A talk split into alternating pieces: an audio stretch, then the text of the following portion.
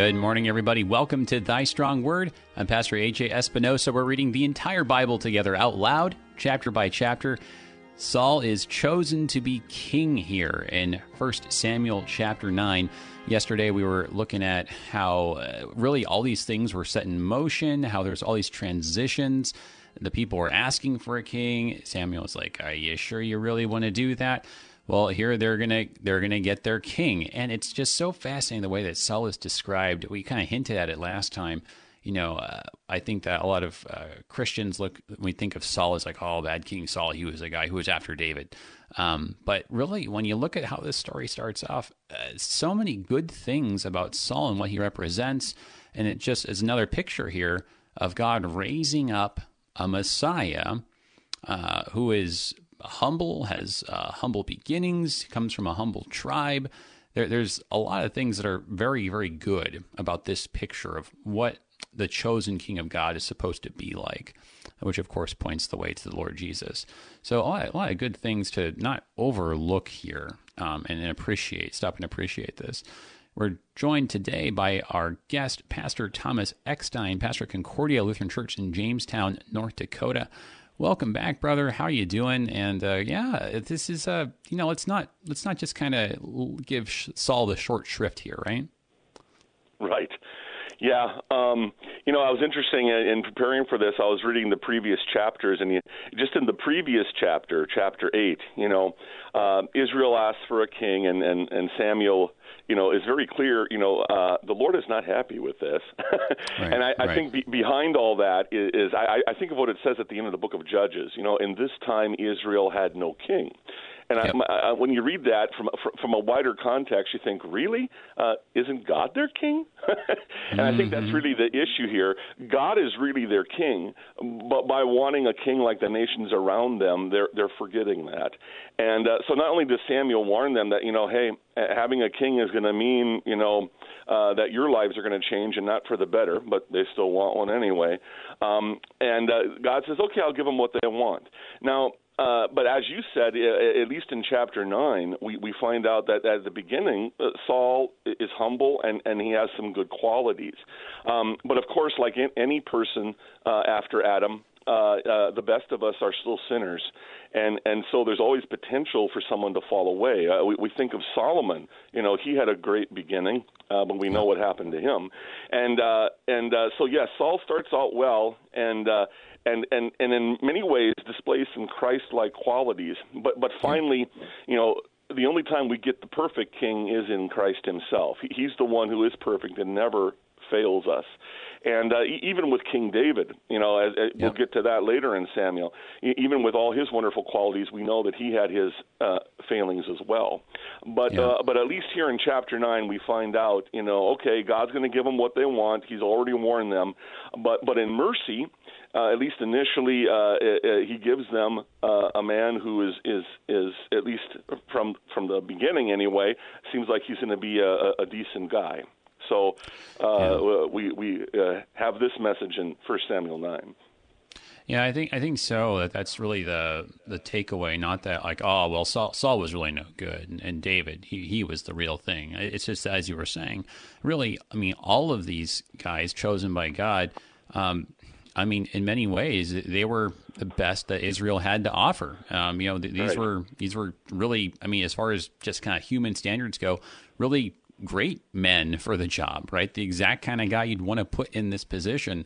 Um, but it's sort of like you were saying, it's like uh, the, this whole king idea wasn't a good idea, and, right. and, and, part of right. that's just because you give you give any person, you you give a, a saint, literally, right, um, all this power, right, and it, it, it corrupts even even the best of us. So. Uh, yeah, I mean, I, I think that kind of understanding it that way and seeing this really as an indictment of sinful human nature, of how weak we are to the temptations of power, really seeing how, uh, I mean, all of us succumb uh, to power in different ways. Right. Uh, yeah, in fact, I mean, you know, uh, this is a side note, but you know, our, our, the founding fathers of our nation at least understood the fact that that power in the hands of of a few or, or one can inevitably be corrupted. They understood the sinful nature uh, of humans, and so uh, uh, you know the wisdom of having some checks and balances, you know, in our government. But even then, we still have a sinful government. Uh, we'll never have a perfect ideology or government this side of heaven because uh, it's run by sinners. It's run by us.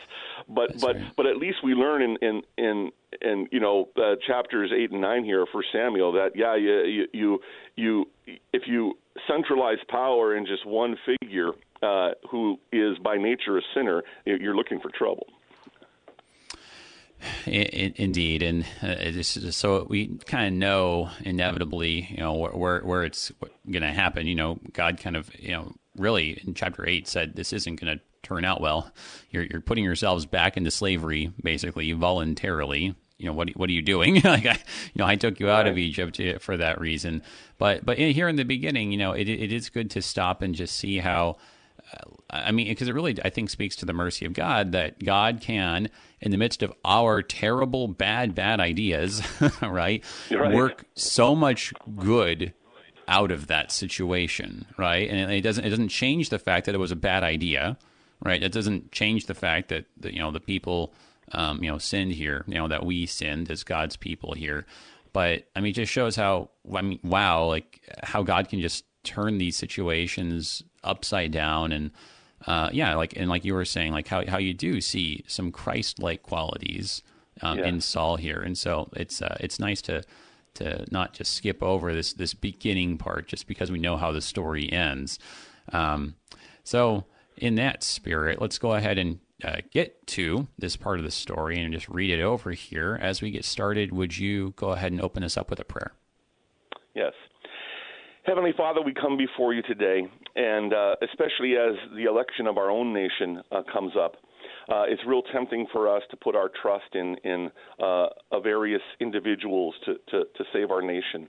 But Lord, help us to remember that from your own word, you tell us not to trust in princes. Uh, Lord, even though government is a gift from you, uh, it, it, can still fail, especially when the leaders turn away from you.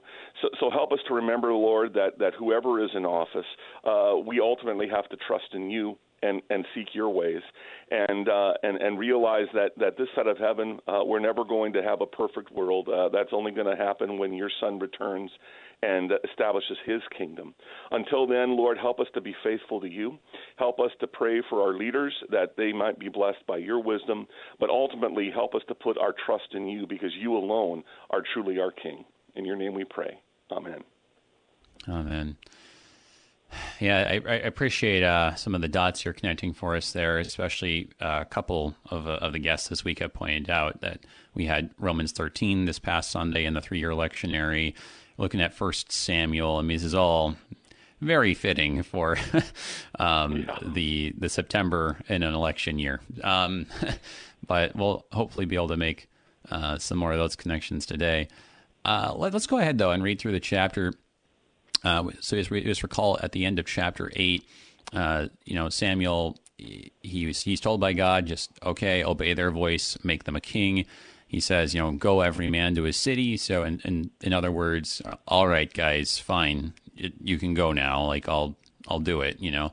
Um, and so we're kind of just left here within the story, like, okay, so, you know, who's he going to pick? What, you know, like what's, what's going to happen? Uh, so it, the story picks up right there in chapter nine. Here it is from the top. There was a man of Benjamin whose name was Kish the son of Abiel, the son of Zeror, son of Bechorath, the son of Aphiah, a Benjaminite, a man of wealth. And he had a son, whose name was Saul, a handsome young man. There was not a man among the people of Israel more handsome than he. From his shoulders upward, he was taller than any of the people. Now, the donkeys of Kish, Saul's father, were lost. So Kish said to Saul his son, Take one of the young men with you, and arise, go and look for the donkeys. And he passed through the hill country of Ephraim and passed through the land of Shashilah, Shalisha, but they did not find them. And they passed through the land of Shalim, but they were not there. Then they passed through the land of Benjamin, but did not find them. When they came to the land of Zuph, Saul said to his servant who was with him, Come, let's go back, lest my father cease to care about the donkeys and become anxious about us. But he said to him, Behold, there is a man of God in this city, and he's a man who is held in honor. All that he says comes true. So now let's go there. Perhaps he can tell us the way we should go. Then Saul said to his servant, But if we go, what can we bring the man? For the bread in our sacks is gone, and there's no present to bring the man of God. What do we have? The servant answered Saul again, Here, I have with me a quarter of a shekel of silver, and I'll give it to the man of God to tell us our way. Formerly, in Israel, when a man went to inquire of God, he said, Come, let's go to the seer, for today's prophet was formerly called a seer. And Paul and Saul said to his servant, Well said, come, let's go. So they went to the city where the man of God was. As they went up to the hill, uh, went up the hill to the city, they met the young women coming out to draw water, and said to them, Is the seer here? They answered, He is. Behold, he's just ahead of you. Hurry. He's come just now to the city because the people have a sacrifice today on the high place. As soon as you enter the city, you'll find him before he goes up to the high place to eat. For the people won't eat till he comes, since he must bless the sacrifice. Afterward, those who are invited will eat. Now go up, for you'll meet him immediately. So they went up to the city, and as they were entering the city, they saw Samuel coming out toward them on his way up to the high place. Now, the day before Saul came, the Lord had revealed to Samuel, Tomorrow, about this time, I will send to you a man from the land of Benjamin, and you shall anoint him to be prince over my people Israel. He shall save my people from the hand of the Philistines, for I have seen my people, because their cry has come to me. When Samuel saw Saul, the Lord told him, Here is the man whom I spoke to you of. He it is who shall restrain my people. Then Saul approached Samuel in the gate and said, Tell me, where is the house of the seer? Samuel answered Saul, I am the seer. Go up before me to the high place. For today you shall eat with me, and in the morning I will let you go and will tell you all that is on your mind. As for the donkeys that were lost three days ago, do not set your mind on them, for they have been found. And for whom is all that is desirable in Israel? Is it not for you and for all your father's house? Saul answered, Am I not a Benjaminite from the least of the tribes of Israel? And is not my clan the humblest of all the clans of the tribe of Benjamin? Why then have you spoken to me in this way? Then Samuel took Saul and his young man and brought them into the hall and gave them a place at the head of those who had been invited, who were about thirty persons. And Samuel said to the cook, Bring the portion I gave you, of which I said to you, Put it aside. So the cook took up the leg and what was on it, and set them before Saul. And Samuel said, See, what was kept is set before you. Eat, because it was kept for you until the hour appointed that you might eat with the guests. So Saul ate with Samuel that day. And when they had come down from the high place into the city, a bed was spread for Saul on the roof, and he lay down to sleep. Then, at the break of dawn, Samuel called to Saul on the roof, Up, that I may send you on your way. So Saul arose, and both he and Samuel went out into the street. As they were going down to the outskirts of the city, Samuel said to Saul, Tell the servant to pass on before us, and when he's passed on, stop here for yourself for a while that I may make known to you the word of God.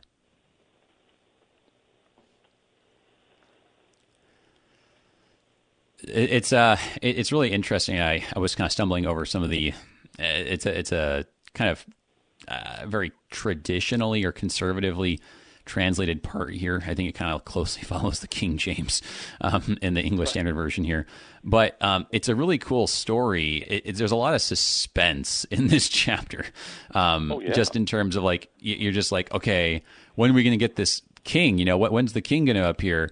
Um, when, how's this going to happen? And in fact, by the end of the chapter, we still we still actually haven't gotten him anointed or, or, or chosen yet. We just we're just kind of like bit by bit, and, and now at the very end, you know, the servant's like going on ahead so that Samuel can kind of speak to him in private. But I mean, like overall, then there's just kind of this idea of, you know, God has this plan, God has this choice, this idea, something, um, and, and the and the meal is very symbolic, right? Something that was set aside for him, right? And and no one gets it, no one knows it, no one expects it, no one expects a Benjaminite to be the king. But this is this is kind of overall this idea. It's like God has this secret, and He is going to kind of slowly unveil this. And, and I feel like that kind of whole big picture of the chapter um, feels very Christological. It feels a lot like the Gospel of John. This idea that here is the Christ that God has, you know, in mind, um, and now He's going to let you all in on this and make the revelation happen. Yes, I mean we we know from the wider picture of Scripture that you know uh, the, the the Savior will ultimately come from the tribe of Judah. But I think the point you're making is is valid. That that you know at least what we're getting here, you know, especially the comments about well Benjamin is uh, the tribe of Benjamin is so humble, and I'm from a clan that's even humbler yet. You know, and and yeah. and and so you know Saul here is displaying even though it, uh, obviously this the the Savior doesn't come from the tribe of Benjamin. The point is still well taken that Saul here is displaying Christ-like qualities. You know, uh, the, the humility uh, of what a true king should be uh, versus you know lording it over. And, and and we see this in Jesus. You know, uh, uh, the ultimate humility of humbling himself, as it says in Philippians two, even to death on the cross. You know, uh, to to right. be our servant. And uh, so, yeah, we, we, we, you know, here we see that God is, is merciful, and you know, uh, here we're, we're presented with one of these mysteries too. You know, I, I you know, uh, obviously God knows everything. He knows how Saul is going to eventually, you know, uh, go negative. Uh, but but he he still uses Saul for good, even though he knows how it's going to yeah. eventually turn out. He still uses Saul initially to to be a blessing uh, for Israel, and and so you know God in His ways, you know, uh, works in in in in, uh, in situations that we don't understand to still bring us blessing. Uh, and I think that in a lot of ways, the way you're just putting it there, uh, that God knows how it's going to turn out, but He still uses Saul for good. I, I mean, I feel like in some ways that's kind of like all of us, you know, because oh, yeah. in the end, you might say all of us turn out to be sinners. You know, I mean, we all are. I, I mean, and the thing is, I, I, say like we all turn out to be because um, I, I feel like this is kind of like one of the insights in Lutheran theology that that even in the life of a Christian, like as as you go on, you just kind of come to see more and more how ultimately corrupt your own heart oh, yeah. is more than you yeah. more than you realized. And so from from our perspective, um, it can feel like as you go on in life, you're like, oh man, like in in the end, I'm actually just terrible, and and I've gotten worse, and it can kind of feel that way. Um, but but really, this is the mercy of God that you know, despite that, he's he's still going to use us, you know, these these broken vessels for some good, and, and I think that's just such a healthy perspective to have that you know we, we shouldn't be on this mission to like purify ourselves or make ourselves attain perfection or you know well i'm going to make myself have a heart of david and, and then i'll you know be able to serve god. But that we should just think of ourselves more as saul and say you know what? Like I, I know I know I'm a sinner. I know I'm going to do like bad things when I look back on all of this when it's said and done. But I'm just going to pray that God use me now to do some good, despite my flaws. Yeah, in fact, uh, you speak real wisdom there. You know, the temptation to say, well, and obviously, obviously we should crucify the sinful nature. We should live in daily repentance. Uh, we shouldn't just say, "Well, I'm a sinner. I'm going to sin anyway, so let's go for it." Obviously, yeah. we need to live in daily contrition, but at the same time, we can also be in danger of being overly pious and putting our trust in our piety. You know, the idea that, well, right. I'm going to try to be hard. I'm going to try really hard to be like King David, and then I'll really be a, a tool for the Lord. And and and right. we forget, you know, what Paul says in Corinthians. You know, be careful, you who think you stand, lest you fall. You know, when we mm-hmm. start thinking that we're maybe uh, you know a little better than we think we are, that's when we're setting ourselves up for failure. And and we see this even in David's life. Uh, was he a, a wonderful king? Yes, but he also had his big failings. And so, you know, I remember uh, right when I was getting ready to be sent out with my class from the seminary, one of our professors yeah. said, "You know, uh, Jesus would be a much better pastor than any of you, but he's decided to use you frail uh, you know, flawed sinners. And so, in, in yeah. spite of yourselves, He's going to use you to be a blessing to your people. I love I love that. That's you know because I, I I gotta confess, like you know, how often do I think to myself, you know, like you know, oh, you know, like you know, um, you know, one of the struggles, I guess, in positions of leadership, right, delegation, right, and and and you and you think to yourself, you know, gosh, you know, I should just do this because you know, if I do it, it'll turn out better, right? Um, and we and we fall into that temptation all, all the time, right? But I mean, isn't that something like God? I mean, God's basically saying that like all the time, right? I mean, he's like, well, you know, I could do it myself and it would turn out much better, but I'm going to have you do it. I mean, that's just crazy. I mean, it's just like he's just handing like the, the, the keys to the Corvette to like the toddler or something like that. Anytime he entrusts us to do anything, um, you know, so I mean, that that really ought to humble us, and we ought to say, you know, like every time I'm tempted to think that, like, hey, if, you know, need something done right, you know, got to, I have to do it myself anytime we're tempted to think that way, we got to remember that the fact that God does anything through us should really make us step back and say, you know what, like, uh, I, I, need to, I need to tone myself down here and, and just realizing the big picture. I, I really don't have anything to be talking about here, complaining about. Right, exactly. And you know, eh, again, just the mysterious ways of God. If we're going to complain, well, if if God knew how Saul was going to turn out, why didn't he pick somebody else? Well, who's he going to pick? Everyone he picks is going to be a sinner. and uh, yeah. so God works with these broken tools. Yeah. Well, and, and so let's go back because that's actually a good transition, I think, to the beginning um, about why does he pick Saul, and in, in some ways, I think the answer is that he picks Saul almost in spite of Saul. Um, which which is actually there's something really poetic about. I at one point actually I just I just called Saul Paul while I was reading. It just happened. Um, but there's a lot of actually connections between the two. Um, and I, I, think you know one of the kind of surface level ones is that they're both Benjaminites, right? It wasn't yeah. wasn't Paul Tarsus also from the tribe of Benjamin. Um, probably has yeah. to do with why he got the name Saul. Um, it's also I remember one of my seminary professors said also goes and tells you something that you know, if, if people were still naming their children Saul, obviously they didn't look back on King Saul as a total failure, right? I mean, right. they right. they didn't think of him as like the worst king ever, you know. Like, I mean, it's like you know, no one no one names their kid Hitler, right? So, I mean, it's like right. if, if, they're naming their kid Saul, they must think he was actually pretty good.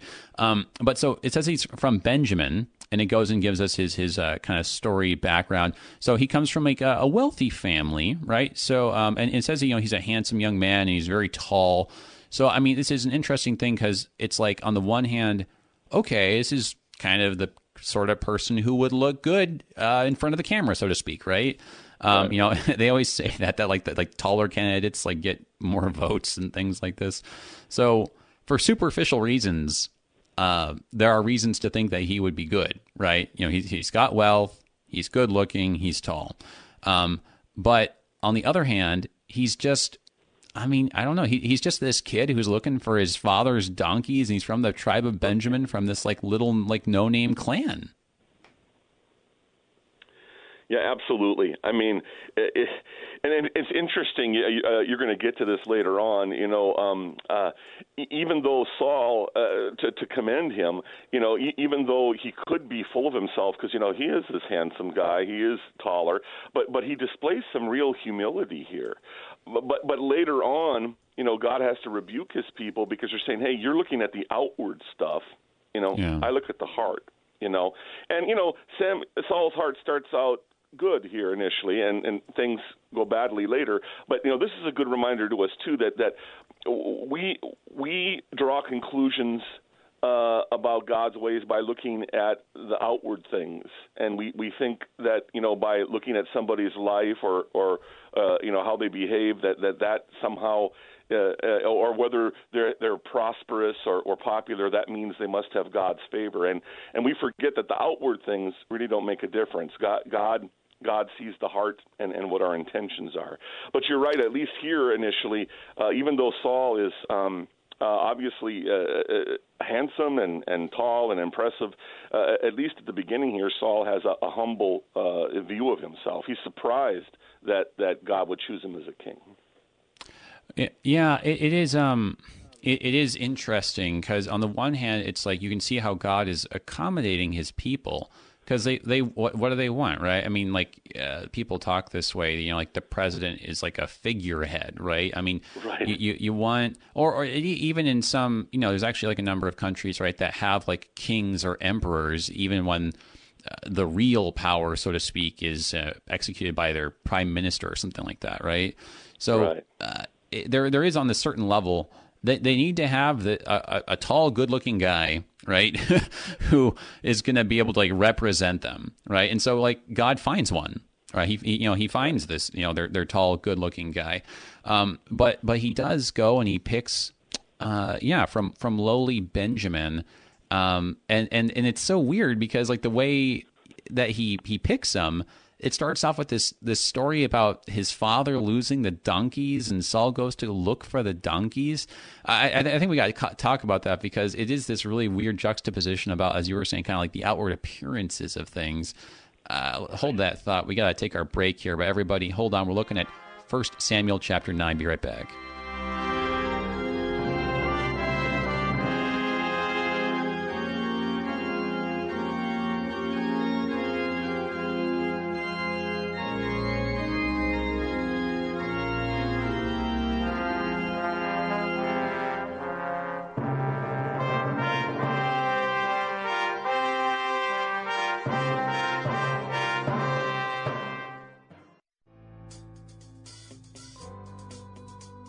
USA is the third largest mission field in the world, and church planting is one of the most effective means of making new disciples, new missions to new people and new places. Get ready to plow the fields. Check out the Mission Field USA podcast produced by the LCMS Office of National Mission. You can find it at kfuo.org or anywhere you get your podcasts.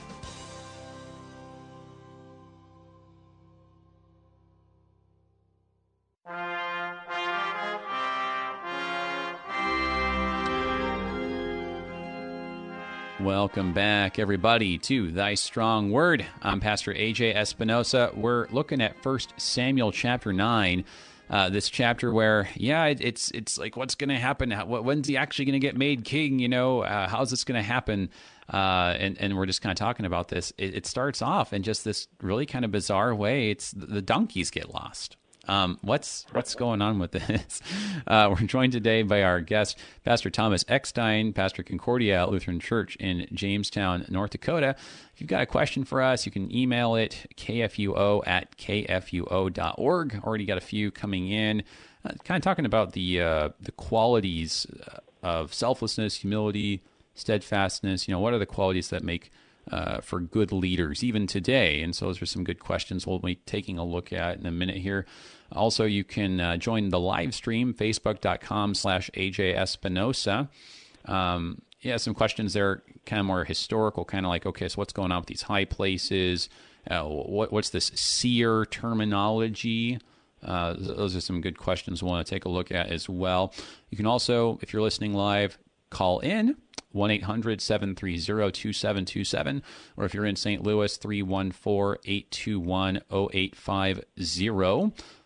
We want to thank our underwriters at the Lutheran Heritage Foundation for their support. Thank you guys for supporting Thy Strong Word. Their website, lhfmissions.org. So, uh, yeah, I kind of mentioned some of the questions that have been coming in, but I just want to start off with this donkey thing because it's just, I mean, I don't, I don't know. I, I, feel like there's something about this, and when when stuff happens with donkeys in Bible stories, I feel like there's I, I, isn't there like often like significance? I mean, I think of like uh you know Balaam and his donkey that starts talking to him.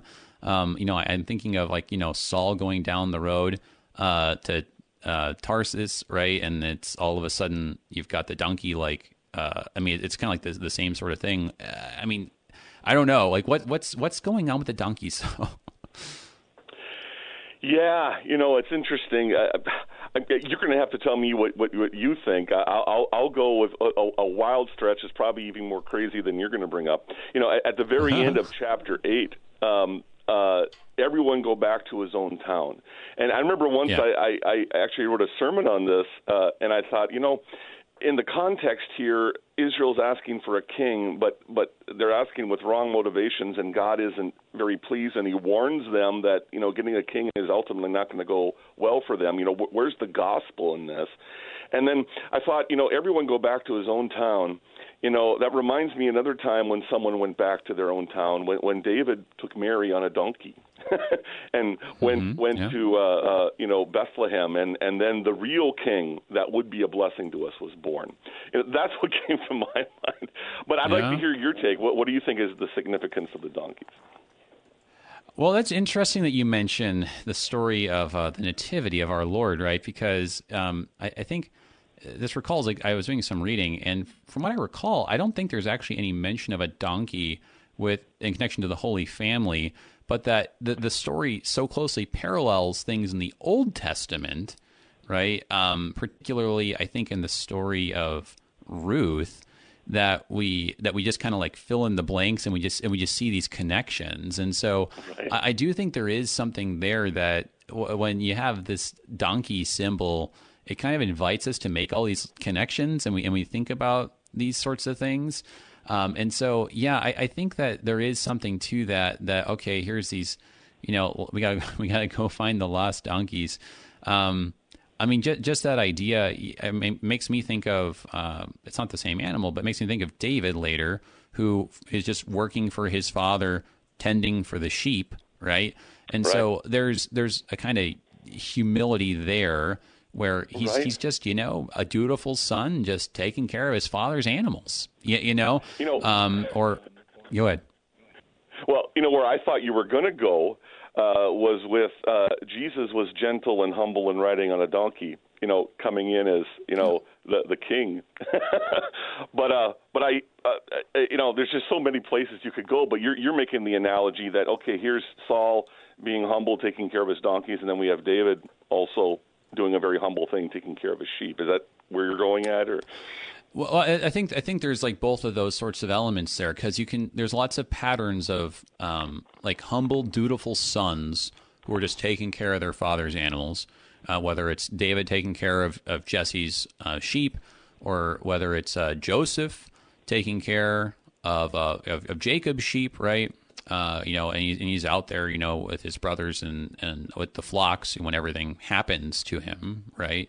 Um, wh- which ironically, though, right, is you know, everything happens, but it, it's kind of God's way of choosing him, though, right? Like setting him apart, actually.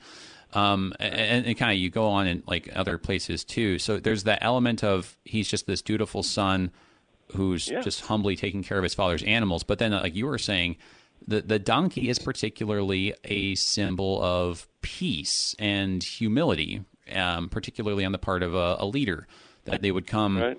uh, in peace and gently, um, and not as I'm going to subdue you as a conqueror. Because it is striking that um, Saul does not go off to war and conquer the twelve tribes and say, you know, boom, you know, like we've we, we've got you, you you've got to pay taxes now. We're centralizing the government. Um, th- this isn't some like powerful takeover on the part of Ephraim or Manasseh or Judah. Like we could think of like the big tribes, and, and it's and it's not that. It's not it's not like, a, like this power grab. It's you know little Benjamin here, you know, who's like the the youngest son of Jacob with the little tiny tribe that's nested um, between Ephraim and Judah, right? And, and he's just. I I mean, I don't know. So, so humility is kind of just written basically all over the chapter, and I think that this this uh, image of looking for your father's lost donkeys, it's just kind of mo- the most like humble sort of way of depicting a dutiful son I think you could think of in the Hebrew context. Absolutely, it would be like you know uh, uh, the next U.S. president was some humble farmer from North Dakota. You know, you know. Yeah, there, there yeah. you go. Right. No, it's it, no, it's exactly it's exactly like that. I mean, like I think you think of Abraham Lincoln, right? Ridiculously tall dude, right? Who's gonna like look good, like you know, in front of the camera, so to speak. Um, you know, but like I mean, it wasn't everyone like talking about his like you know his humble beginnings and like uh, like like the oh the, the log cabin or you know you know like all this. I mean, so um, it, it's and there's no there's there's no accident why um you know people even today gravitate towards that kind of imagery because I mean it's it's even biblical and like we kind of like know that yeah that's actually the kind of thing that would make a good leader is like a guy who maybe has the good qualities, but doesn't even know it because he doesn't think that much of itself. Right, right, precisely. So, so then, so we we, we, see this, uh, this this very kind of just humble set of uh, just circumstances here. Um, it also works well because um, you know it would have been different if Samuel had just gone out with fanfare and just gone out to you know go visit Saul and his family, right? It's been like, oh, whoa, we we asked Samuel for a king, and where is he going, right? And we've turned into a parade, right? Uh, but but so there's this there's this there's this very uh, humble um, and kind of discreet way of all this happening, it's it's uh, I think it's neat how I don't know. I mean, like, isn't it just interesting how Samuel just kind of knows everything? I mean, this is the part where Samuel is reminding me of the Lord Jesus when he's talking to the disciples and he's like, you know, hey, you know, go into the city and you're going to find this guy and you talk to him and then there's you're going to find this donkey. To go back to what you were saying, right. untie the donkey and then you know, I, I, mean, so the way that he just kind of like knows everything that's going to happen, it's uh, it is pretty cool in the story here. Well, absolutely.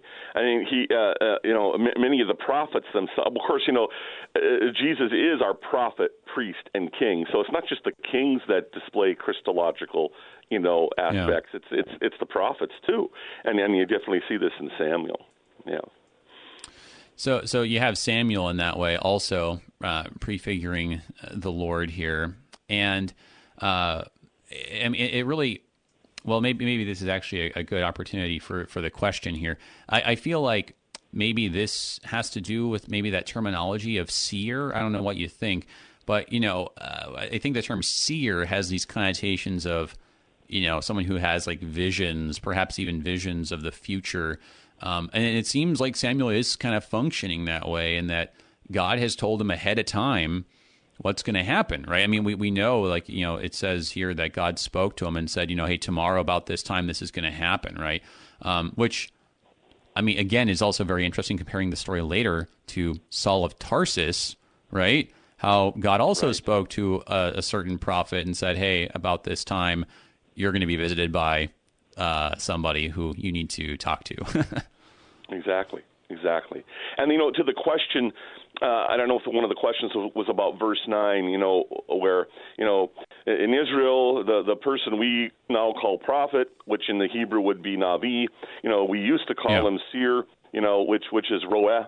And um, you know, it's it's almost like an editorial comment here. Uh, what do we make of this? Uh, I, yeah. I, I, I, I like your take on it, but I, you know, we don't know a hundred percent for sure who wrote First Samuel. You know, tradition suggests Samuel wrote part of it at least. But but even right. if Samuel did write this, you know, and, and maybe later in his life when he was writing this, uh, there had been a change in in the use of vocabulary. We, we see that in our own in my own generation, just how the English yeah. language has changed. You know, sure. and so here uh, I think I think there was a, a definite uh, overlap between you know Roeh Seer and Navi Prophet. Uh, I, I don't really think they were talking about two different things. It was just a change in vocabulary. Um, but but I think he's making this comment because uh, he's going to be using the more antiquated, you know, from from perspective of later readers, he's going to be using in the actual text the more antiquated, you know, term Roeh for seer. And uh, but I think really either way, it's still talking about a man who has been chosen by God uh, not only to foretell, to proclaim God's word, but but uh, like we see in this case, to foretell, to to give you know uh, revelations from God about future events. Yeah, I think you can see how uh, both terms really, right? Th- there is this overlap, and you could really describe it as either way because, I mean, just like you were saying, I mean, when a prophet is is speaking out and saying, "Hey, you guys, you need to uh, you know, stop doing this. This isn't this isn't pleasing to God. I mean, that this is I mean, really kind of the basic function that the prophet is calling to repentance, right? Um, in connection to that, the, the prophet's going to say something like, "Cause guys, if you keep doing this." this is going to happen, right? I mean, like, and that's that's kind of the, the pattern all the time, right? Whether it's uh, you know Jonah and Nineveh, like, hey guys, keep keep doing this, and you know it's going to wipe out your city. Or you know, um, it, you know, the prophet Daniel, like you know, hey guys, if you head down this way, it, this kingdom is going to end. And, and so there's there's kind of the, the, the connection there that there's uh, always that association. Um, it's good for us to not forget though that it's it's never just kind of fortune telling for the sake of fortune telling, but for the sake of the, the call to repentance. But then, as you said, so it's kind of like you, you could kind of call the prophet then like either way. If you want to focus on, you know, how they uh, are are like preaching. It, what's like you know today you can call someone a preacher, a minister, a pastor, a priest. I, I mean, you know, like people even say like you know like they'll say like the father, right, as a way of like referring to like particularly like a a, a Catholic priest, but maybe not even. Uh, so eh, I think you're right. There's just kind of like a flexibility, but it kind of shows how all those different roles in this office are interconnected. Yeah, and I think it's important to stress here. You made this point too that this is not just generic fortune telling here. Like, oh, I'm going to go to just anybody who happens to have this gift of of looking into the future. No, Samuel was directly connected with Yahweh uh, he was getting right. revelations from Yahweh. So this is not like, oh, I, I can go down to you know Bourbon Street in New Orleans and find some fortune teller or voodoo person. And no, right. now you're dealing with the occult. And I, I think interestingly, you're going to get to this later on. You know, uh, sadly, you know when Samuel hits rock. I mean, when Saul hits rock bottom, he and rather than going to a prophet of, you know, uh, God directly, you know, he goes to the witch of Endor. Now, of course, he's trying right. to get to Samuel indirectly, but the point is, he goes to to a pagan seer to try to accomplish his ends, and uh, of course, that that, that is completely condemned. Right, right. So, so you've got, um, yeah, very different perspectives on this. Uh, you know, from the perspective of like God's people as, as a seer, you can call him that um, but it's uh, seer in a different sense. It's you know seer connected to that call to repentance versus like you were saying, um, and, and, the same thing I think happens in our language too. Like I mean, you can talk about priests of any religion, right? You can talk about Hindu right. priests, right? I mean, um, and that looks really different from from say a yeah. Catholic priest, right? I mean, uh, so so yeah, it's it's I think I think you're right. It's like something that I think is pretty just kind of natural. Um, uh, the one more question that we had about the uh, the language though is this this bit about high places. And we actually didn't talk mm. about this last time. Um, so it's actually from two times ago. Um, at the at the very end of chapter seven, we had this note that uh, Samuel built an altar there to the Lord. Um, and here, then, we have this mention of there being a high place in the city. Um, and, and kind of throughout, we hear about high places in the scriptures and the prophets. Um, high places are not spoken very well uh, of in general. So, what, right. what's going on with these high places? Is this a good thing, a bad thing? What's up here? Yeah, well, you have to remember the the you know uh, the ark had been gone for a while. You know, they finally got it back, but but the the, the final temple, you know, won't get even built yet in Jerusalem for, for a while yet. And so you, you do have these, um, uh, and, and then of course, you know, a, after uh, Eli and, and, and the and the horrible things that happened with his sons, you know, the, the, the, the priesthood is kind of in shambles at this point too. And so you do have these high places, um, and they're not necessarily um, uh, bad. I, that, that's why here there doesn't seem to be anything in this chapter that suggests that Samuel was sinning by having this high place. But I think the yeah. negativity you get in, in the future is is when the people uh, start bringing in pagan elements to these high places. You know, rather than right. doing things uh, in in accord with the word of Yahweh, you know, they start um, uh, you know uh, syncretism, bringing in you know uh, uh, various elements from from other pagan religions, and then pretending that it's still all good. And you know, uh, hey, we're still worshiping God. You know, we're just you know uh, bringing a few other gods into it, but hey, it's still religion. That must be a good thing, right? And and then this is the kind of high places that end up being completely condemned. I, I think of the modern you know, uh, uh, you know, equivalent. You know, you, you have people who basically say, hey, hey, it, it, you know, all religions really say the same thing. I mean, as long as yeah. we're we're talking about God, you know, that's good. Well, no, and then I think in this context of First Samuel nine, uh, we have a high place that is orthodox, but then later on in the prophets, you, you end up having high places that are certainly not, and that's where you get the, the condemnation. Yeah, I think that's just right. That I mean, the, the, even the term, you know, high place. Um, I, I, don't know why. Like, you, you got to stop and think about this. You know, we see it in the Psalms all the time.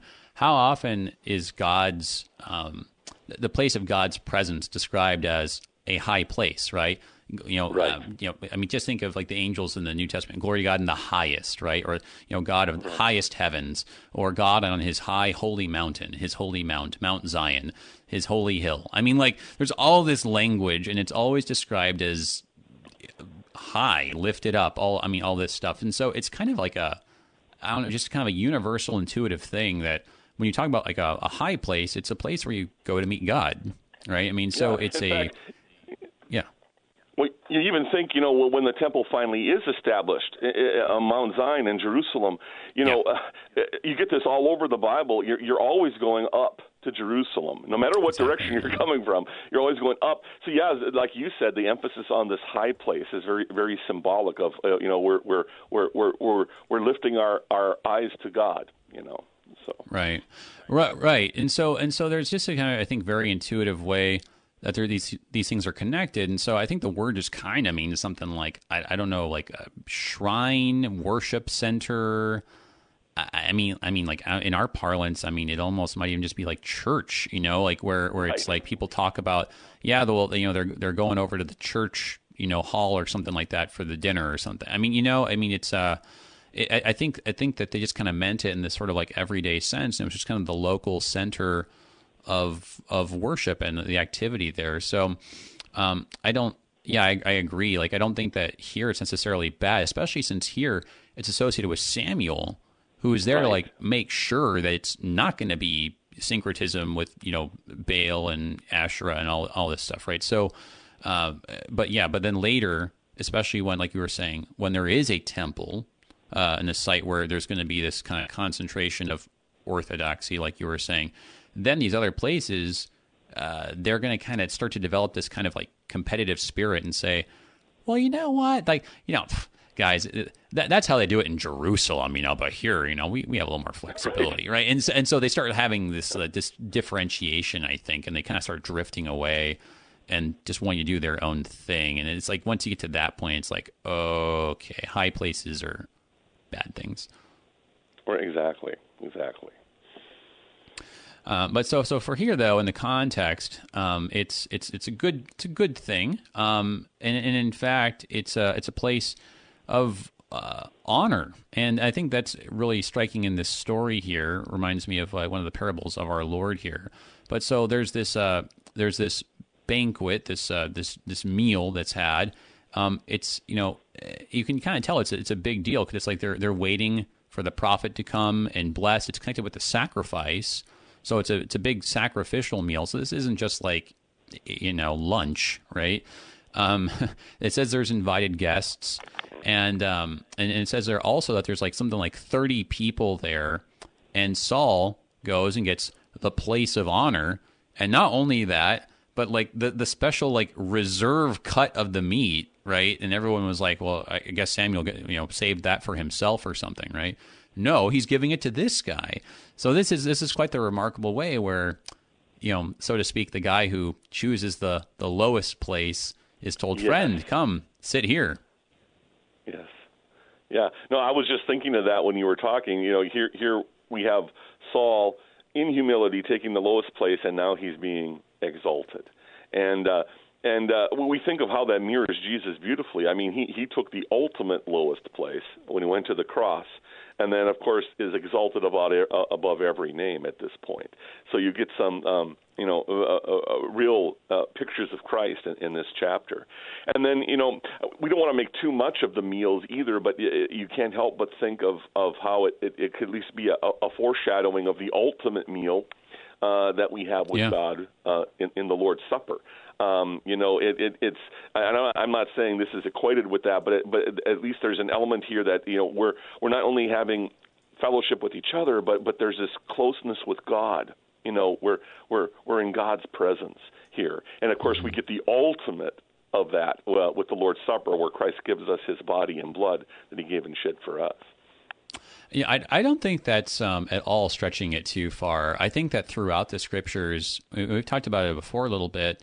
Um, there's all these traditions that you kind of see popping up. Like there's there's that one where uh, I mean, and, and this is like one of the things that like the uh, the, the, rabbis would, would say, but like there there's this old tradition of that in the, in the beginning in Genesis you have like the creation of like the big sea creatures it says, and so there's this one tradition that well like one was left but the other was was uh was was slain right? So they wouldn't reproduce and overtake the world, but that this one that was slain then the meat was put on on uh, on reserve like set aside and preserved uh, it would be the banquet feast later then for the the messianic banquet.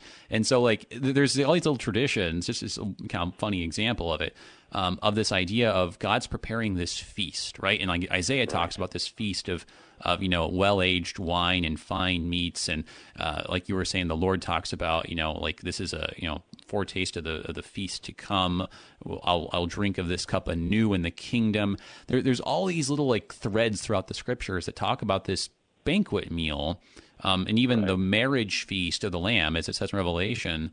Um, and so I think that yeah, like when you when you start talking about this, that Samuel says, you know, bring the portion I gave you that, I told you, put it aside. I, I think this is like kind of hinting at this that wait, like, hang on a second, like this thing that's been waiting, this secret salvation of God, um, it, it is going to start happening through this guy. Yes, yes, exactly. And um, and even even when he ends up failing, just like David will end up failing in in, in, in his own way, God is still bringing good through this. He he is being faithful to his promise um, you know, until we get to the ultimate King who will not fail us in any way. But but you know, what a comfort to know that uh, in the midst of all of our faults and failings, God is still being faithful and promises to bless us. You know, so like I said earlier, who, whoever ends up in office, uh, it's going to be a sinner. whoever ends up president yeah. is going to be a sinner. But we trust that God still reigns and, and He will work through all the faults and failures of sinners to, to, to give us the blessing that He knows is best for us. Yeah, well, that's that's that's well said because um, even as we're talking about how you know there's this Christological pointing ahead, and even this stuff about you know th- this this meal that was like kept for you until the hour appointed, which sounds a lot like the Lord talking about you know His hour um, in, in, the Gospel yeah. of John and all this. Um, uh, this is on a, another level just kind of what what's true of all uh, leaders, like like we read um, on Sunday in Romans chapter thirteen, that you know they, they all bear the sword, and it was given to them by God. That that God is really ultimately the one who is selecting our leaders, and uh, the Lord said it to Pilate, right, that you wouldn't have any authority had you not received it from above. So, I mean, just really um, a reminder uh, to humility for ourselves that you know here here he is. You know, Saul's getting uh, chosen here, and yeah, whoever ends up getting elected and who has um, all this power, and we think to ourselves, oh, but it was uh, through corrupt means and it, it's not right. Well, I mean, there, there's like you said, whoever gets elected, they're they're a corrupted sinner, but that doesn't change the fact that it's it's who God has set over us. Um, and so, I mean, that's that's really that's really something to make you slow down and, um, well, yeah, called humility. Exactly, and I think too we have to avoid you know the the, the secular idea that we we can actually create some kind of a worldly utopia if we just you know find the right ideology, find the right person, and as Christians we know hey even though we we we we try to have the you know the best government possible based on you know what we know God's will is for how we are to live. The reality is this side of heaven we're never going to get a utopia, and to to try to attempt to create it, especially apart from from the ways of God, is just sheer arrogance. You know, so finally, you know, as Christians, we realize, hey, uh, when God gives us blessing and prosperity, we praise His name. But when He allows us to have trial and oppression, we still praise His name because He's still King, He still reigns, and and the real utopia is yet to come.